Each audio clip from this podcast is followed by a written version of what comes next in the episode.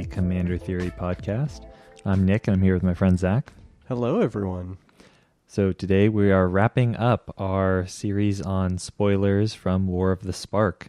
We've got the last commander, the last few planeswalkers, and a handful of main deck cards that we're going to talk about today. We're also going to be talking a bit about our overall impressions of the set now that we've seen every card, what we think of it, what impact overall it's going to have on Commander, and what it might mean for the future.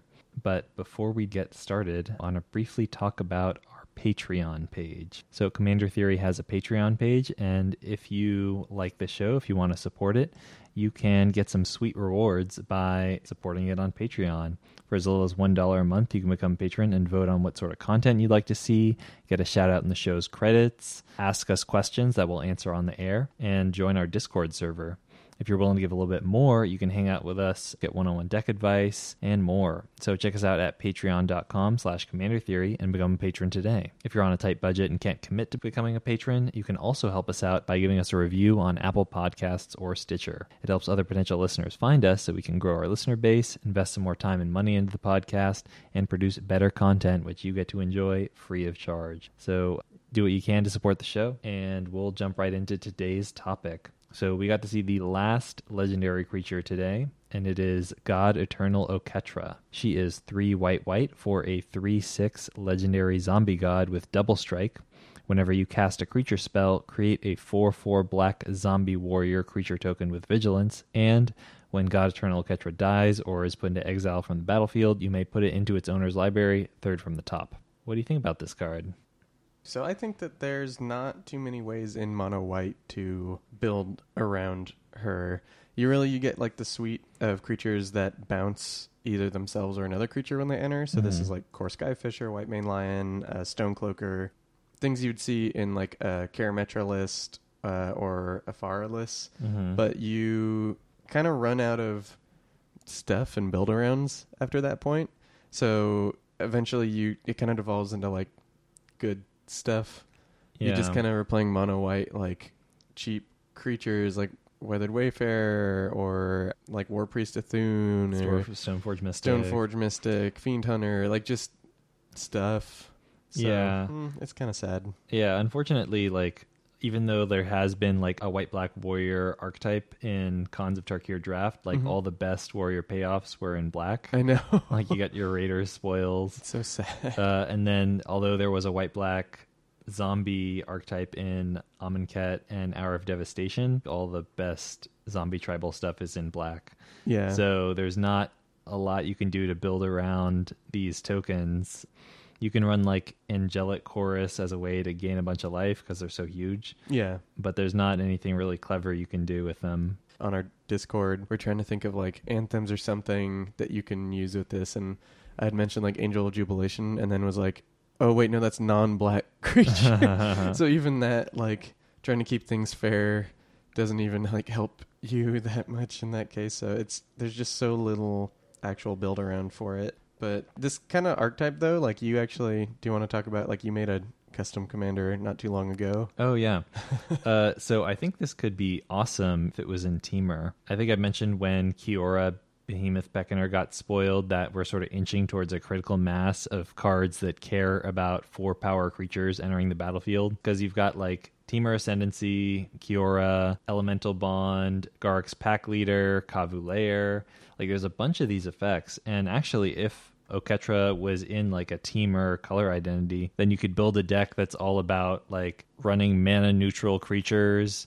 So things like Tinderwall or Ornithopter, and then you just kind of speed through your deck. I'm going to draw a ton of cards off of all these card draw effects because like Oketra would trigger, make a 4 4 every time I'm casting a creature spell, and then you kind of just like storm off and then question mark how you win. I guess if you you got have a Temur Ascendancy of haste, yeah, true. All You your four fours have haste. get in with all your four fours. yeah, So that would be, I think, a much more interesting deck. But as it stands, I'm not super crazy about this God Eternal. I think that Kefnet really took the cake out of the, the four God Eternals this set. yeah, and I am happy that it's not an ETB trigger. Yeah, like that. that's that is nice. that is nice, but eh, it's sad. The next card. So this is Gideon Blackblade. This is a four loyalty, three mana planeswalker. Gideon, uh, one white white. It has the static ability as long as it's your turn. Gideon Blackblade is a 4 4 human soldier creature with indestructible that's still a planeswalker, and also prevent all damage that would be dealt to Gideon Blackblade during your turn. It has plus one, up to one other target creature you control, gains your choice of vigilance, lifelink, or indestructible until end of turn, and minus six, exile target non land permanent. So it is a uh, cheap way to give stuff indestructible. And so I think that it could earn a place in Odric Lunarch Marshal. But other than that, it's kind of just a vanilla creature that Yeah. can get attacked. So I'd say I'd say that like most decks aren't that interested in it. Like you're not gonna easily be able to get the exiling target non-land permanent ability. It takes like three turns of build up if you wanted to survive. I'd say that Odric, sure. Otherwise, I'm not crazy about him. No, I, I actually completely agree. Like three mana Gideons are exciting, but this didn't do really much. So uh, we have another three mana Planeswalker though. Do you want to read this? Person? Sure. Uh, Narset, Parter of Veils, is one blue blue for a legendary planeswalker Narset with five starting loyalty. Static ability each opponent can't draw more than one card each turn, and then minus one, look at the top four cards of your library. You may reveal a non creature, non land card from among them and put it into your hand. Put the rest on the bottom of your library in a random order. What are your thoughts on this? I was really excited to see Narset again, and I was uh, not so excited to see that she still is doing pretty unfun stuff. Because this is just like another way to abuse wheel effects in multiplayer. Like you windfall and everybody cries, and that is not super fun.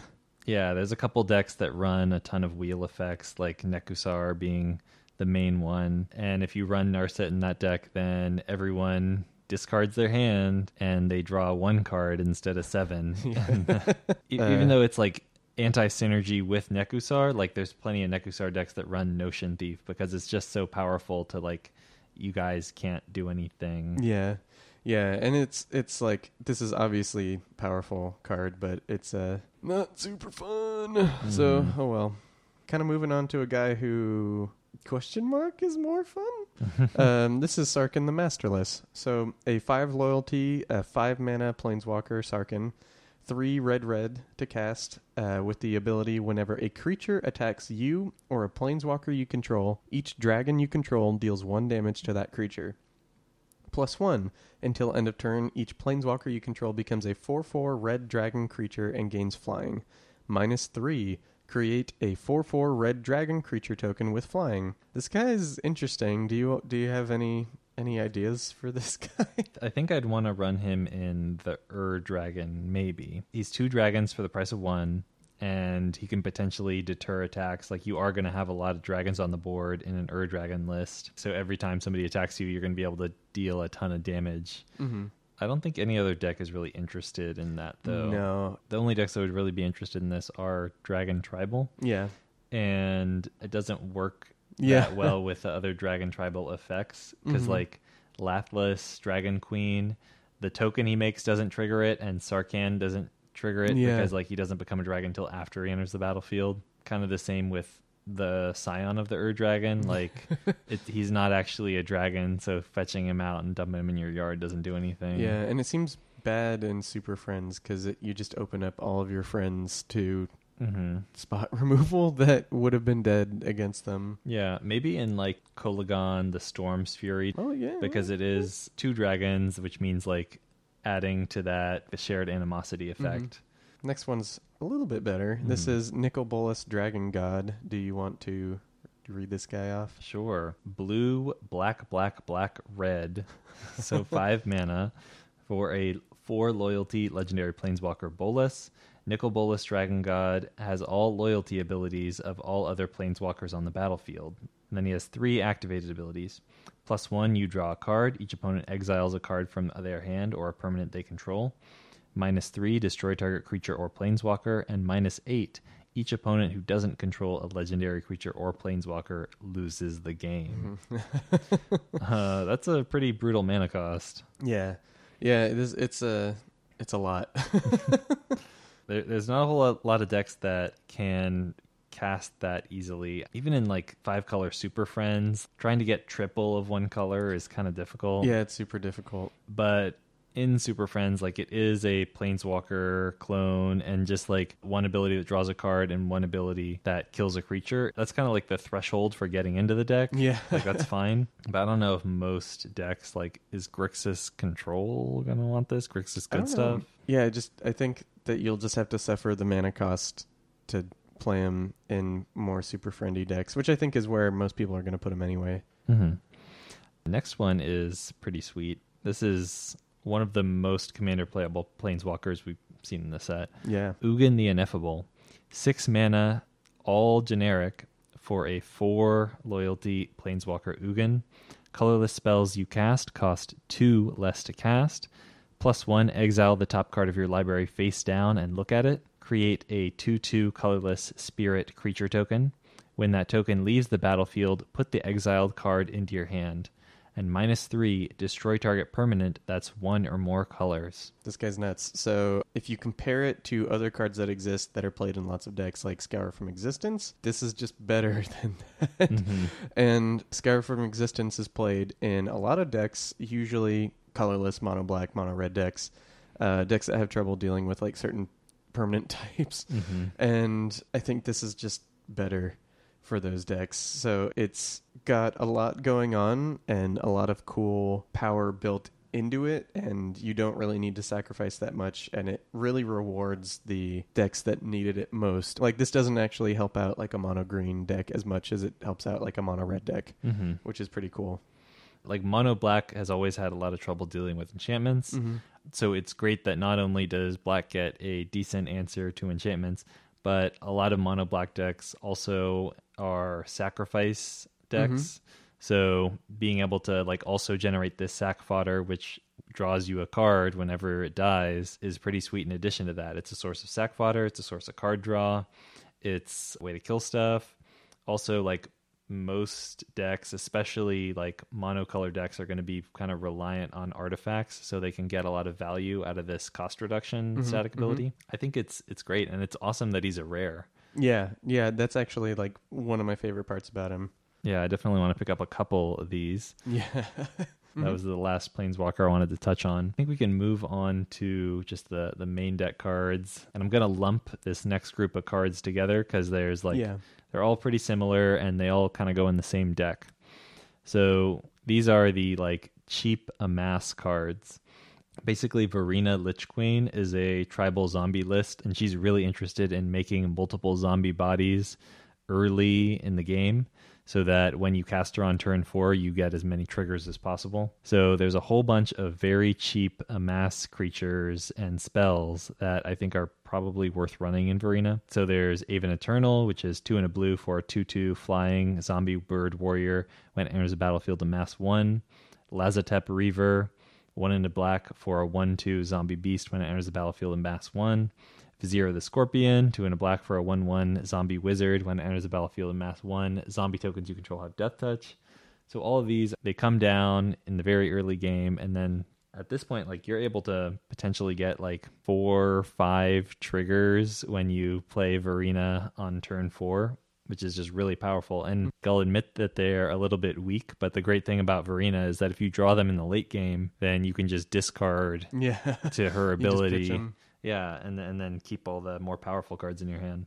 Other mass cards that might be worth considering. There's just some spells that have like decent utility that also have a mass stapled onto them that might be worth running in Varina. Because the tricky part about that deck is like you're so focused on the zombie tribal that you don't have a lot of room for interaction because Yeah. you really want to consistently get her triggers. But you can run things like Bleeding Edge, which is one black black for a sorcery. Up to one target creature gets minus two, minus two until end of turn, amass two. Callous Dismissal, one in a blue, sorcery, return target non land permanent to its owner's hand, amass one. Toll of the Invasion, two in a black, sorcery, target opponent reveals his or her hand or reveals their hand. Choose a non land card from it. That player discards that card and amass one. So all these are just effects that are useful. They can snag you a bit of tempo, a bit of disruption, kill a utility creature, and make you a zombie at the same time. And again, like if these aren't useful in the late game, then you just pitch them to Varina. Yeah, I like Baby Manowar. hmm I like that sorcery a lot.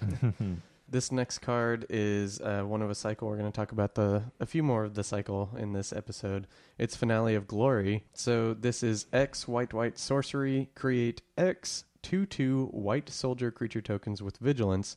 If X is 10 or more, also create X 4 4 white angel creature tokens with flying and vigilance. I know like soldiers and stuff like that, but I really wanted this to be knights. hmm That would have been way cool. I know, and, and we need a bunch of knight token generators. Yeah, like there's nothing in the command zone that rewards soldier tokens, but we do have a knight commander. Yeah, who wants lots of knights. And knights in the past, there have been knight tokens that were two twos with vigilance. This is Mhm. the I think this is the first time we've seen soldiers at this size. Yeah, we've, this is the first 2 2 soldier with vigilance token that's ever existed. hmm So it was kind of weird. But there's actual uh, criticisms about the card. so basically, the ratio is not super good. Mm-hmm. So you more games than not are not going to be casting this for 10 or more, so you kind of have to disregard that text. Yeah, there'll be games when you do it you're like white black deck Urborg coffers and you X is 13 or something stupid and you get a Mhm. bunch of things. You get over 60 power worth of creatures. That's cool. But then they're just sitting there for a turn like you might win if no one wraths that kind of stuff. And most of the time this is just going to be like X is five or six, you get like 10 power dudes, which is like whatever. that's Yeah. fine. And it's a sorcery, so that's also fine. I think not as crazy as I think people think it is. There's a lot of cards that I prefer over this, and I think there may be even a critical mass of cards that I'd rather run than this. Mm-hmm. Because, like, if you look at Conqueror's Pledge or Increasing Devotion, like, those are also sorcery speed, but they give you like six or five bodies just for five mana, whereas Mhm. this costs you seven or eight mana to produce that many bodies. Mm-hmm. And really, if you're in a token deck, you care most about the bodies because you're running so many anthem effects. And so you just want to get the most bodies on the board as possible so you can maximize the bonus you're getting from those anthems. Yeah, multiplicative. Yeah. And then also there's like instant speed cards like Secure the Wastes. They dodge board wipes more easily. Oh, you just cast them at the end of your opponent's turn, attack immediately, and they that also has like a more efficient body to mana cost ratio than this. Mm-hmm. So yeah, I just, I just think there are better cards, and I think that like this is probably one of the weaker finales. The others are pretty strong, and we'll Yeah. get to those in a minute. Yeah, they're all like obviously if you go big and do the X's 10 or more and all these like you do some goofy stuff and you can win the game and blah blah blah that stuff.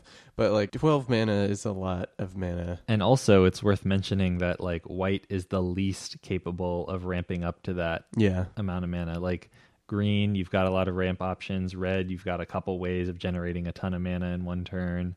Blue has like some powerful cost reduction Mhm. commanders, and black has things like coffers or Crypt Ghast Yeah. that can really bump up its mana pretty quickly. But white, aside from smothering tithe, Yeah. which is like one set old, Yeah. uh, it, white just doesn't have any way to ramp, so you're not going to really be able to get this earlier than like the latest of the late game. yeah, it's sad.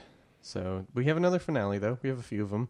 So this is a finale of Revelation. It is X blue blue for a sorcery. Draw X cards. If X is 10 or more, instead shuffle your graveyard into your library, draw X cards, untap up to 5 lands, and you have no maximum hand size for the rest of the game. Exile Finale of Revelation. This is pretty solid in uh, a couple commanders. The first one that sticks out to me is Mizzix. Mizzix really likes X spells Mhm, mhm. because you can guarantee that they will hit the threshold for getting you another experience counter. And X spells are also really good at eating up her cost reduction so Yeah. that you maximize the benefit from her ability. Um, so just drawing a bunch of cards, getting an experience counter uh, seems pretty good. Yeah, and and you actually might hit the 10 in that deck. Yeah, like if half of the the cost of that ten is like reduced by her ability, then it only costs seven to Yeah, and that's actually really reasonable. Yeah. Uh, and then also another commander I think would be pretty good with this is Kruphix, um, God of Horizons. So Kruphix stores up your unspent mana so you can reliably get to massive numbers and that's exactly what this cards want you to have. You can get tons of mana and then pump it directly into this, get a lot of value. Kruphix is like impressed me. I remember seeing Kruphix and being like, why? Mhm. And then seeing it played and be like, oh, That's So- why. yeah, that's why. Wow. The next one is Guildpact Informant. This is a 1 1 fairy rogue for 2 and a blue, so 3 mana. It has flying, and whenever it deals combat damage to a player or planeswalker, proliferate. So this guy um, costs, little- you know, maybe one more than Thrummingbird, which does pretty much the exact same thing, except without hitting a planeswalker.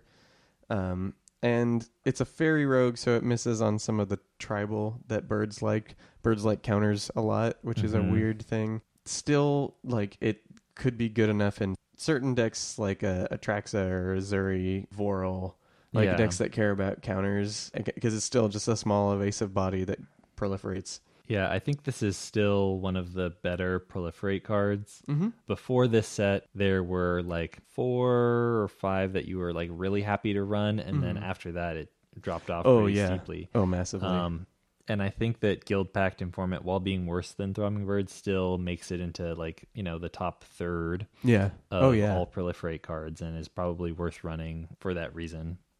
So the next card, though, Command the Dread Horde. This is a black sorcery. It costs four and two black, so six mana total. It says choose any number of target creature and or planeswalker cards in graveyards. Command the Dread Horde deals damage to you equal to the total CMC of those cards. Put them onto the battlefield under your control. So uh, notable, this is anyone's graveyard, uh, and you're just reanimating a bunch of stuff. One of very few cards that reanimates planeswalkers. That's Yeah. interesting. Yeah, I kind of was expecting a little bit of planeswalker interaction. I was expecting more than we actually ended up getting in the set. I was expecting more like this has plus two plus O when you have a planeswalker, and we didn't get that. But Mhm. there's a lot more cards that just reference planeswalkers, and I'm a lot happier Yeah. about that. Do you have any like places, any tech, or anything like that? Yeah, so I've heard people talking about using this in Oloro and like Karlov and just other decks that are really good at gaining life. That would subsidize the life payment pretty well. Yeah, It could also be good in decks with really low curves. If you're getting more cards for the life you're paying, maybe you're running like a, a Shadowborn Apostle deck. it's pretty interesting that it deals damage to you rather than making you lose life. It's like part of that experiment they've been doing Mhm. since like Skeleton Archer and like Slimefoot. I think it was Dominaria when they started doing that. But that means that you can prevent the damage. Yeah. You can give yourself protection from black and prevent it that way. You could also give the spell lifelink. Yeah. One or two ways to do that. Uh, so there's there's a couple interesting ways to to cheat it so that it just becomes a uh, Rise of the Dark Realms. Yeah. essentially for six mana. which is pretty cool. Yeah. because that card's bonkers expensive now. Mm-hmm. Oh yeah, this is a card I think we're both excited about. So Yeah. the next card is Deliver Unto Evil. So this is two and a black, so three mana for sorcery. Choose up to four target cards in your graveyard. If you control a Bolas Planeswalker, return those cards to your hand. Otherwise, an opponent chooses two of them. Leave the chosen cards in the graveyard, put the rest into your hand, and then exile Deliver Unto Evil. The ability to get back non-creature cards is pretty rare in Yeah. black. And if your deck has a lot of redundancy, then you can sometimes make it so that your opponent doesn't really have a choice. Oh yeah, and uh, you can also sometimes use politics to your advantage. I'm a really political player, and so if I had this card, I would try to find who like was in the worst position. Like maybe they missed a bunch of land drops, maybe everyone's been focusing them, and be like, "Hey, you give me back this board wipe and this tutor, and I will screw everyone else and like Yeah. bring them back down to your level." yeah. and, and those deals uh, work pretty well usually. Yeah, they work a lot. I this card just like has so many similarities to cards that are so good. Like Yag's Will is one of Mhm. them, like obviously, but then like there's Intuition. Intuition and Gifts Ungiven, Mhm. which is banned. Mhm. I think just using Gifts Ungiven as like a template for like how good this card can be is kind of a sign of how good it actually is and how easy it is to like get around the like, oh, I only got two of them back because because honestly, and let's be let's be real here, you're not gonna have a Bolas Planeswalker most of the time. Mhm. And I don't think you should evaluate this card based on that. So I think this card is just very good. But hey, if you do have a Nicol Bolas the Ravager deck, Oh yeah, yeah. Congla- congrats.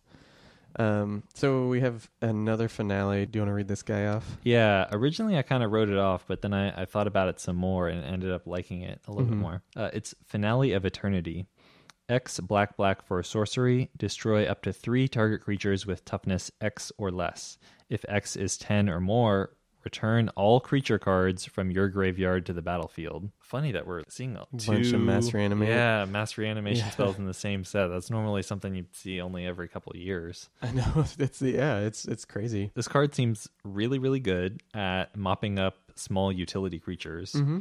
You can spend like four mana and kill like some combination of Oracle, Mul Daya, Fauna Shaman, Tymna, Edric, Mentor the Meek. There's a bunch of creatures in this format that are super cheap and just draw you a bunch of cards. And this is really good at answering them. Yeah, I've just been kind of like keeping track of what the average like size of creatures are nowadays. Mm-hmm. Just like looking at boards, and it's a lot smaller than it used to be. Mm-hmm. It's like it used to be like an Indrik Stomphowler was like a 4 4 that blows up an artifact or enchantment when it enters, was like the norm. Like you'd see Mhm. just 4 4s, and now it's like one ones, one twos, two twos, or like that's most of the board Yeah. nowadays. The easiest point of comparison is Black Sun Zenith. Black Sun sees play in over 15,000 decks on EDHREC, uh, which I was not expecting. But Black Suns will like cost you the same amount of mana to kill the same creatures. The only difference is really like whether you're killing the other creatures on the board, so yours, but also maybe like collateral damage on other creatures your opponents might have. Seems to me it's kind of like comparable power level. Sometimes you're going to want to hit those other creatures. Sometimes you really want to not mess with your own board. But like if you're running one, it's reasonable to ru- run the other. Yeah, and kind of like we said, like black decks are a lot more likely to get to that 12 mana threshold also because you got your Crypt Ghast, your Nirkana Revenant, your Urborg Coffers. You got a lot more ways to just generate a ton of mana. So this one actually isn't as much of a pipe dream as the other ones. In a black deck, you can't count on this reliably being Mm-hmm. a mass reanimation effect than the other finales. Yeah, I, I like this one a lot. Oh yeah. Speaking of X spells, so this is a finale of Devastation. It is X green green for a sorcery. This guy, search your library and or graveyard for a creature card with converted mana cost X or less and put it onto the battlefield. If you search your library this way, shuffle it. If X is 10 or more, creatures you control get plus X plus X and gain haste until end of turn. This is like like an embarrassment of riches. yeah. Oh God. I think you can tell how we feel about this. we I don't think we needed more cards like this. Before this came along, there were like seven cards that basically accomplished the same thing. Oh yeah, for sure. Yeah, the two closest analogs are Green Sun Zenith and Chord of Calling. Green Sun Zenith is a little bit different. It's a sorcery and it only searches out green creatures, but you search them from your library, you put them on the battlefield, you shuffle Green Suns back into your library. Chord of Calling is X green green green with Convoke, and then search your library for a creature card with converted mana cost X, put it on the battlefield, shuffle your library Yeah, and it's an instant. and it's an instant. They're both very, very similar to this card, and they both see play in more than 15,000 decks on EDHREC. Yeah, Like they are solidly green staples. Like you just put them into your green decks. yeah, And then in addition to that, there's like another five or six cards that can tutor you out whatever you need very cheaply. And what's like the gameplay style? Like what are you using these cards for in a game of Magic? you like tutor out your win condition Mhm. with this tooth and nail or finale of devastation or green sun zenith. so you just go, hey, Craterhoof is here now. And that's it. And I just want to list off some of the cards that do this because, like, now we, we have Tooth and Nail, Green Sun Zenith, Chord of Calling. We have Survival of the Fittest that tutors for creatures. We have uh, now Finale of Devastation. Worldly Tutor does this. Natural Order does this. Fauna Shaman does this. These are all cards that are like heavily played, like green staples in Mhm. Commander, and they all do pretty much the same things. They get you the creature you want. Yeah. So like if you like really need a silver bullet, they all do that. They Yeah. can all get you like a Bane of Progress. Like I really need to deal with that Enchantress player right now. But really like when you are ready to win the game, when you have hit the threshold of like, hmm, I've got three tokens and a mana dork and a reclamation sage on the battlefield. I think it might be hoof time. It's hoof time. and all of them just give you that ability. So now there's like these eight tutors, plus Hoof himself. So, like in a given game, if you just punch those numbers into the hypergeometric calculator, you'll see that in the given game of Magic, you are pretty likely to draw one of these answers and get Hoof every game you need it. Yeah, or literally anything you need every time you need it. Like green is now at the same level black is with tutors. I feel where you just like, yeah, I got you, bro. Mm-hmm. Here you go. Here it is. This is what you you needed. This I got you. Yeah. And it's like, okay, the rules of the format were designed so as to improve variance and make Yeah. it so every game was different. mm-hmm. Like to have this critical mass of tutors just kind of makes the game get more boring more That's- quickly. variance is a feature, not a bug. So like all of these cards that do this, every time I see one, it's just the same. Like, oh, okay, Yeah. uh, all right. But I do actually like the next card we're going to talk about, even Mhm. though I don't know what I'm going to do with it yet. So this is Planewide Celebration. And uh, me and Nick were talking about before we started recording how sad it was. Like they saved this one last card for the the Friday, the final day of spoilers, and it had been leaked like a week earlier. It's Mhm. so sad. It would have been such like a nice little like like cherry on top of yeah, spoiler like a season. bow tying around. Yeah. yeah. But um, Planewide Celebration is a seven mana sorcery, five green green. It says choose four. You may choose the same mode more than once. Create a 2 2 citizen creature token that's all colors. Return target permanent card from your graveyard to your hand. Proliferate or gain four life. This is a very cool card. Yeah. The first thing it makes me want to ask is when are we going to see the other four members of the celebration cycle? Um, One day. It'll be like a mega cycle, like the lands from like. Oh yeah, or, Or the like Urza's the, block. uh, or the Morphlings. Yeah, the Morphlings. yeah. I think it's really cool that they brought back the citizen creature type. It hmm fits Ravnica so perfectly. So it makes well. more sense here than anywhere else. Where, where do you Yeah. think this would fit into the format? Yeah, so this is a slightly more expensive but slightly cheaper monetarily Deepglow Skate uh, for decks that run green. So like Atraxa, Ezuri, Vorel, Pirantuthi, uh, all the green blue based counter decks. Just because like seven mana proliferate four times, that's probably worth it when you have like a decently sized board, and especially in something like Ezuri, like 2.0, where you have the experience counters and the counters on the board. That deck in particular can really abuse something like this. Atraxa obviously can totally abuse this. It's so variable and it does so many things that I, I feel like I'm gonna find decks in the future where I'm like, oh yeah, Planewide Celebration's pretty good here Mm-hmm. just over time. And I do want to note that this card is nuts with Knight of New Alara. Whoa. Whoa. That's you get four boys and they're seven sevens. Crazy. Powerful. Power creep. Speaking of power creep, Oh yeah, power creep. exactly. Next card is not quite as splashy, but definitely definitely power creep. It's a Return to Nature. this is one in a green for an instant. Choose one, destroy target artifact, destroy target enchantment, or exile target card from a graveyard. Whoa. Watch out, naturalize. Yeah, there's actually 7,500 decks on EDHREC that run Naturalize, and this is just a strict upgrade. Mm-hmm. Even if it's not like a big bonus, there's going to be games where it does matter, Yeah. and so that's an easy swap for any deck. Yeah, totally. I mean, like the turn to reanimate something in a graveyard, you're like, no, now you don't lose to like a Sire of Insanity turn two or something really heinous that'll make the game terrible. So yeah, I totally agree with that. Uh, we got a lot of green spells this set, so we're gonna talk about one more. So this is Storm the Citadel, five mana green sorcery, four and a green. Until end of turn, creatures you control get plus two plus two and gain whenever this creature deals combat damage to a player or planeswalker, destroy target artifact or enchantment defending player controls. If that seemed like a random string of words, it kind of is. It's the yeah, the immortal sun effect that we kind of worked out before. I like that name for it. But do you want to kind of get into it a little bit? Sure. Uh, Yeah, when we talk about the Immortal Sun effect, we basically just mean a card where it's a bunch of smaller effects added together and like yeah, if you like sort of count up the value for each of those effects, it matches its mana cost. That's about what I would expect to pay or maybe even a little Yeah. bit less. But the problem is like if it doesn't do any of those things particularly well, or none of those effects want to be in the same deck, like if they're just not useful in that hole, if they don't really have synergy with each other, like that's an immortal sun problem. Because like with this card, it does two things. One is it pumps your team and it destroys artifacts and enchantments. But like plus two plus two isn't a really big boost for a one shot power pumping effect, and it doesn't give you any sort of evasion.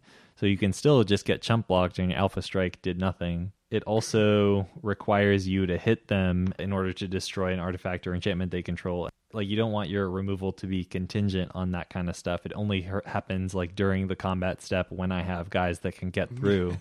like if somebody else has a Bolas's Citadel on the board or a Paradox Engine, you need to get that thing out of there right now. Yeah. And also something else I want to just note about this card is like usually spot removal is good enough and if spot removal isn't good enough you use the bane of progress if you're in green like you use uh, reclamation sage if you need to hit the problem permanent like you use the naturalize like this just seems like it just fits in such a weird spot and mm-hmm. forcing you to jump through the hoop of casting the card and then hit a player and then you might not even be getting the full value because you hit someone and they had like a Sol Ring mm-hmm. or what are some of the cards you would run over this yeah, that's a good. that is a very good point. So I think if you are running it for the destruction effect, I mean Bane of Progress just we keep saying that this episode, but is hundred percent just more relevant and better.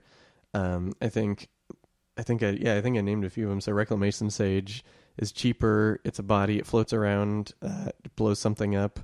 I think if you want overrun effects, you're just better off with Craterhoof Behemoth or literally most other overrun effects. Uh, the overrun, overwhelming stampede, like pretty much anything but this mm-hmm.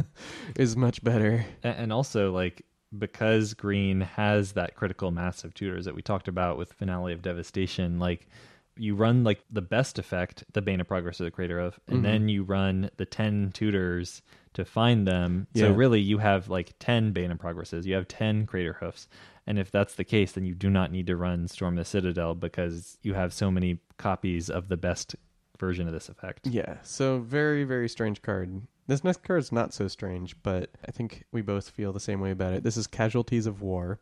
Yeah, it's two black black green green for a sorcery Choose one or more. Destroy target artifact, destroy target creature, destroy target enchantment, destroy target land, and destroy target planeswalker. So I have played a lot of Decimates, and Decimate is good. Like you play Decimate and you're like, oh yeah, you like finger gun, like like blow off the mm-hmm. finger gun and and feel pretty cool about yourself. But this, uh, just because it's six mana, like it blows up uh, maybe five things if you're lucky, if mm-hmm. all those five things are there, and most of them will be there. Like even if this is just six mana blow up four things, that's your value.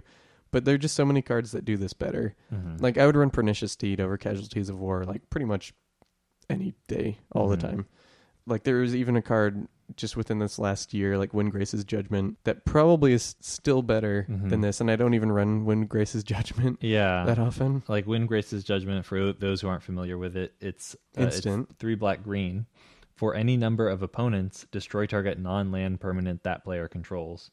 So it'll hit fewer cards total in like a four player game, but its instant speed can hit multiple of the same permanents if you just want to clear out a bunch of commanders. Yeah. Because, like, not all of these modes on Casualties of War are equivalent. Unless there's something really heinous on the battlefield, sometimes it's just a bunch of non basic lands. It's whatever. Yeah, sometimes you hit their, like, dual land and you're like, okay, so I think something to note about this card is that this card will be better in metas where you have someone, the John, who gets real salty. Mm-hmm. And uh, this makes it so like, no, no, no, yeah, I blew up your enchantment, but look, I didn't blow up your permanence. I blew up their land and their creature. Like, I think that in that environment, mm-hmm. casualties of war is okay. And and that's the thing is, I think this card is good. I, I like if I saw someone playing this card I wouldn't be like, oh, get that out of your deck right now. Like. I think mm-hmm. this is good. I just don't think it's. It's not the best. Yeah, it's not the best. I think we have better options in, especially black green. All right, the next card is Despark. It is white black for an instant. exile target permanent with converted mana cost four or greater. This would have been a lot better seven, eight years ago. Like when we started playing Commander, the average CMC was a lot higher. And- yeah, and th- it- that's really true. yeah, and, and in recent years it has crept down, but like while it won't like kill your mana accelerators or like your cheap utility creatures, it is pretty good at killing like the biggest threats in the format. Things like the gods, praetors, titans, paradox engine, the the cards you're most worried about, it will hit them. And something also to say about this is that like I've been incredibly impressed with disdainful stroke in Mhm. Commander. It's a one in a blue instant counter target spell with CMC four or greater. That card does work for me all the time. Mm-hmm. And so the fact that Despark is basically the removal spell to counterspell like aspect of that card, Yeah. I think is means that this card is gonna be just as good. Like it's gonna do a lot of work for you. I wouldn't run it over Anguished Unmaking. Yeah. But I would definitely consider running it in addition to it. Yeah, yeah, for sure. All right, speaking of blowing up permanents. Yeah. Are you ready for the blast zone? So yeah, this is a land. It's called Blast Zone. It enters the battlefield with a charge counter on it. Taps for one colorless, and it has XX tap. Put X charge counters on Blast Zone. So you pay two times X. Like if you want X to be two, you pay four mana. Blah blah blah. That stuff.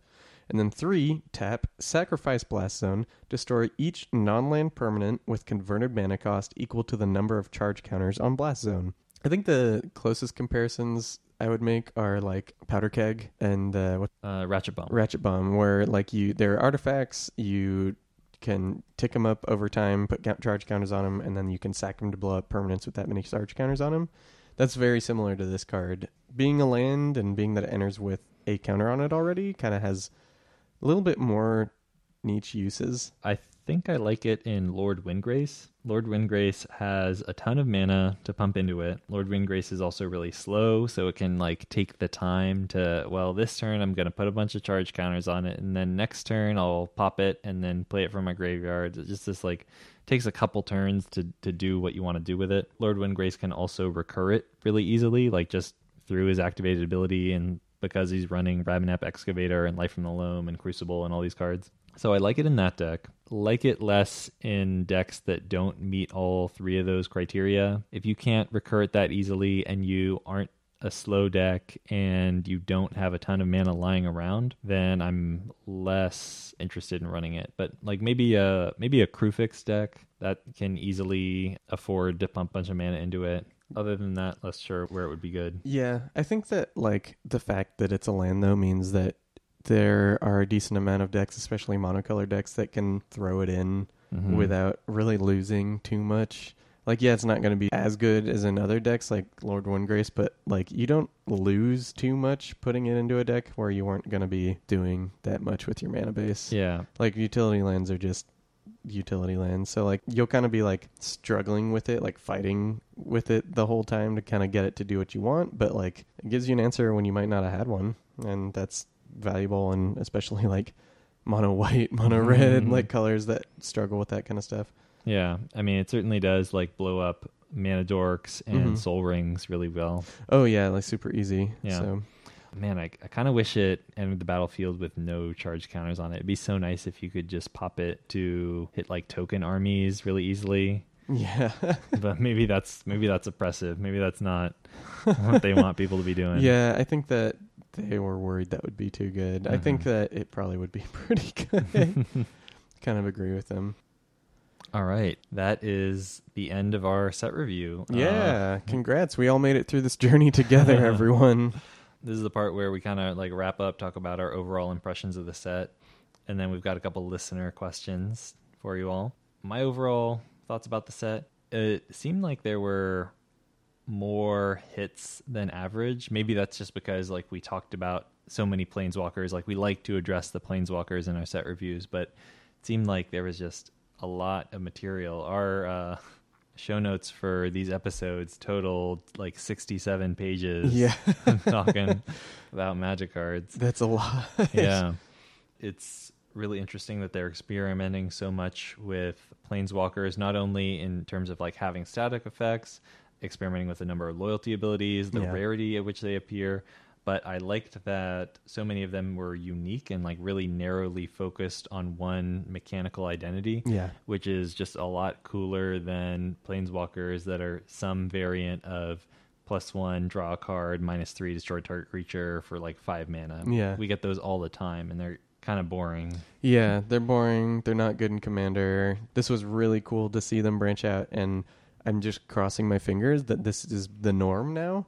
That we will see Planeswalkers at rare. That we will see Planeswalkers with static abilities, or maybe just two abilities, or we will see like more variation on Planeswalkers from now on. i'd definitely like to see more lower rarity planeswalkers Yeah, really. Yeah, just because like it kind of stinks how every time a set comes across with like a, a planeswalker that you might want to play in commander or cube or some other format it's like automatically $25 yeah, like with these rare ones like some of the the planeswalkers that we liked most out of this set like say ugin the ineffable he's rare and i wouldn't be surprised if he was like $10 or less yeah. whereas- He's pre-sailing for six bucks or something Yeah, like that at, at time of recording. So, yeah, that's it's it's awesome. So I 100% agree with that. Like just the fact that we're seeing these planeswalkers, which are cards that people like. Like Mhm. people like planeswalkers. I I like planeswalkers. Like they just kind of change the way the game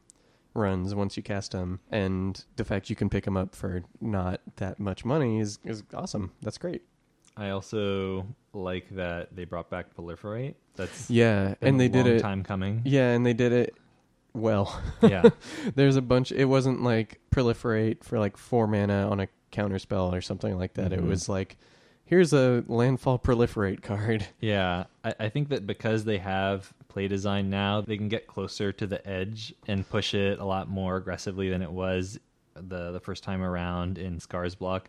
And also, like in Scars Block, proliferate could be the thing that killed you with poison, and there's no danger of that now. Mhm. Like now, proliferate is just like I'm turning my dice to like the next number in the sequence, Yeah. as opposed to and now you're ninety percent dead. Yeah.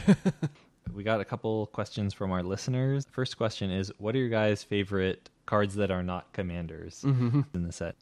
For me, I, I'm not interpreting this as like power level, although there is going to be a lot of power on there. It's, I'd say like most impactful is kind of what I was looking for. Mhm. Number one most impactful card I would say is Bolas's Citadel because it offers so much power. It's it's not like on the same level as Paradox Engine, but you can talk about them in the same sentence. Yeah, they would be if we were talking about Pokemon to all the big Pokemon nerds out there. They would both be Ubers. Mhm. Like they'd be in the same like tier.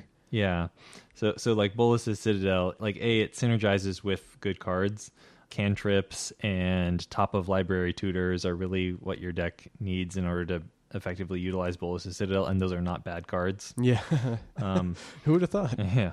And it can fuel a game plan all by itself. It's the kind of card where once it's in play, the game is entirely about that. Unless it's answered immediately, you can probably win from there. It seems like it can spawn entirely new archetypes like the the Circu Citadel combo. Yeah. It can make commanders just work entirely based around the power of Bolas's Citadel. There was a lot of powerful proliferators in this set, and I was super happy about that. So fully three of my top five are proliferate cards. Mm-hmm. We've got Evolution Sage, which is three cost three two in green, landfall proliferate, Flux Channeler, which is three cost two two, I believe, human wizard in blue whenever you cast a non creature spell proliferate, and then contentious plan, one in a blue sorcery, proliferate, draw card. So all of these are just great ways to proliferate, and they kind of make the initial proliferate cards Yeah. really underwhelming. Yeah, they really, really do. They're so cool. So I actually like specifically didn't pick these cards because I saw that you'd pick these cards, and I Mhm. would have just said a lot of the same ones. I like love Evolution Sage so much, Mhm. and I love like Flux Channeler so much, and just proliferation in general. This time around, they like really did it right. They just really hit the nail on the head with the proliferate and like the power level and where it needs to be and where it needs to be for like other formats, and it's it's awesome. And proliferate is like an incredibly popular theme. Like the most popular commander of all time is Atraxa, Praetor's Voice. It's a proliferate deck. It's so popular that the next most popular commander of all time is almost 2,000 fewer decks than it. People really like to proliferate. Like Mark Rosewater talks about how if people are doing something even when it sucks, even when it's really bad, they must really, really love it. Yeah. and that's kind of how it is with proliferate. Like so many of these proliferate cards were just very not good. Inexorable Tide is like so slow, like five mana, Yeah. do nothing enchantment, and there's just like those five costs things like spread the sickness. So, so many cards that just like didn't do anything, weren't good enough in Commander, but people played them anyway because gosh, I just want to turn my dice up. yeah. Um, and now we have all these like powerful engines to do it, and contentious plan, which is like doesn't really cost you anything. It kind of just makes your deck size one less and ticks up all your counters. The last card I want to mention in terms of my favorite cards from the set, although in this case, favorite it might be in quotation marks, uh, it's Finale of Devastation. I know it's going to be probably the most popular card in the set. It does the exact same thing as cards that have like 15, 20,000 decks on EDHREC. It's a pretty safe bet to say it's going to be played a lot. hmm I'm not super happy that it exists, I- but I, I uh, can guarantee it's going to have an impact. Yeah, hundred percent. I picked cards in contrast to Nick that are much more lower powered, probably more niche. But I knew that Nick was picking these cards because he put his in first. so, and I didn't want to double up, and I kind of wanted to give you guys a little bit more. So, I mean, my first, I think it's not only like format staple, but just card I love in the set is Ugin the Ineffable. We talked about it today. That guy does everything. He's great. I'll be able to pick him up cheap. I'm gonna buy more than I should just because one day they're not going to be six dollars. I've been making a lot of monocolor lists lately, and I just think he makes them work so much better than they do already. I put in Saheeli Sublime Artificer. Most of my list, list is very selfish. Mm-hmm. We've talked about Saheeli when she was spoiled, and I'm one of those players that loves the young pyromancer, like get a token when you cast a spell builds, and Mhm. this card just does that. It fits right in. It gives you the bunch of added utility just with that minus, which a lot of these planeswalkers didn't do. A lot of the Mhm. ones that like had a good static didn't really do anything with their minus, or vice versa. So that was really cool. That's super cool, you Watsy, for that uh, Mayhem Devil, if you remember that guy. So it's a three mana, three three, one black red. Uh, whenever a player sacks a permanent, Mayhem Devil deals one damage to any target. Aristocrats are like sack a bunch of stuff decks, or I love it so much. So that was super cool. I think people are going to see Mayhem Devil a lot. Mhm. Just like I think there's a lot of decks that do this, and Mayhem Devil is just going to be something we start seeing from Yeah. now on. People really love Aristocrats decks, so I wouldn't Oh, be surprised. Yeah. Yeah, yeah. And then Deliver Unto Evil, uh, I talked about it just a little bit ago, but it might not see as much play as like the finales are going to, but it packs so much power into this really innocuous, really, really well illustrated piece of cardboard. That's something that I would say is impactful, but also favorite card in the set. And then Karn's Bastion, because I wanted to pick the other proliferate card I liked that you didn't touch on. Make sure I got something in there. I think that the fact that this card promotes proliferation strategies without putting it into like five color planeswalkers or four color planeswalkers is super rad. The fact that you get this utility land for decks that require less intense mana bases is super cool. That's my five. Another question we got is uh, favorite commanders. Me and Nick have a lot of the same ones. We both really like Feather the Redeemed. It's a 3 4 flying angel for red, white, white, so 3 mana. Whenever you cast an instant or sorcery spell that targets a creature you control, exile that spell until instead of putting it into the graveyard as it resolves. If you do, return to your hand at the beginning of the next end step. So Feather just does something Boros commanders haven't done, which is like give you card advantage and not just turn sideways. Mhm. like just not be a deck that all you do is turn sideways and I'm so excited to play this deck. yeah, yeah, it was really fun to brew this deck. It's just so different, not only from every other red white list, but just every other commander deck. There's nothing else that incentivizes playing with this subset of cards. Mhm. It's very fun, very unique, and I, I can't wait to give it a try. Yeah, and the only one where my list would diverge from uh, Nick's I'm going to bring up is Tolsimir, Friend to Wolves. There's not really much to say about this guy. He's a 3 3 for 5. Uh, when he enters, you get a Voja wolf, and whenever a wolf enters, you gain 3 life, and a wolf fights a creature you don't control. I think this just is an archetype that didn't really exist now.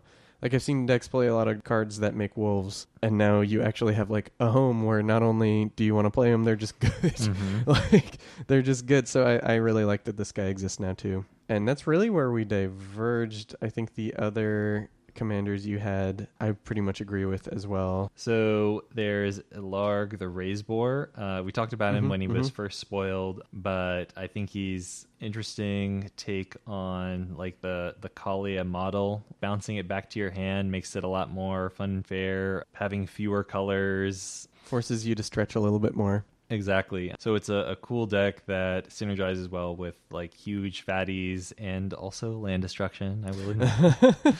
but it seems like a very fun list. Another mono red commander that came out of this set that I thought Mhm, was mhm, awesome mhm. was Neheb Dread Horde Champion. oh heck yeah! Great way to generate a ton of mana and incredible card filtering. I don't think any other red commander offers this much card selection because Yeah. you can really just churn through your deck. I really love looting and rummaging in commander. Like I play Varina and, and get to really enjoy the fact that it's okay if I'm running these situational cards or if I'm running these cards Yeah. that are only good at a certain point in the game because I have this automatic uh, mechanism for exchanging them for cards that are going to be better. hmm Yeah, live cards at Yeah. the time. So you can run things in Neheb that are really terrible top decks and not worry about it. hmm I also want to mention Storrev Devkarin Lich. For those of you who aren't familiar with it, Uh, one black, black, green. Whenever Storrev Devkarin Lich deals combat damage to a player or planeswalker, return to your hand target creature or planeswalker card in your graveyard that wasn't put there this combat. So, I mean, it requires a little bit more planning, but tons of value. And just recurring planeswalkers like that hasn't just hasn't been done. so it builds into a very unique style of Super Friends deck. And then the last commander I want to talk about is God Eternal Kefnet. Four mana, four five flyer. You may reveal the first card you draw each turn. As you draw it, whenever you reveal an instant or sorcery card this way, copy that card, and you may cast the copy. The copy costs two less to cast. Lots of c words in there.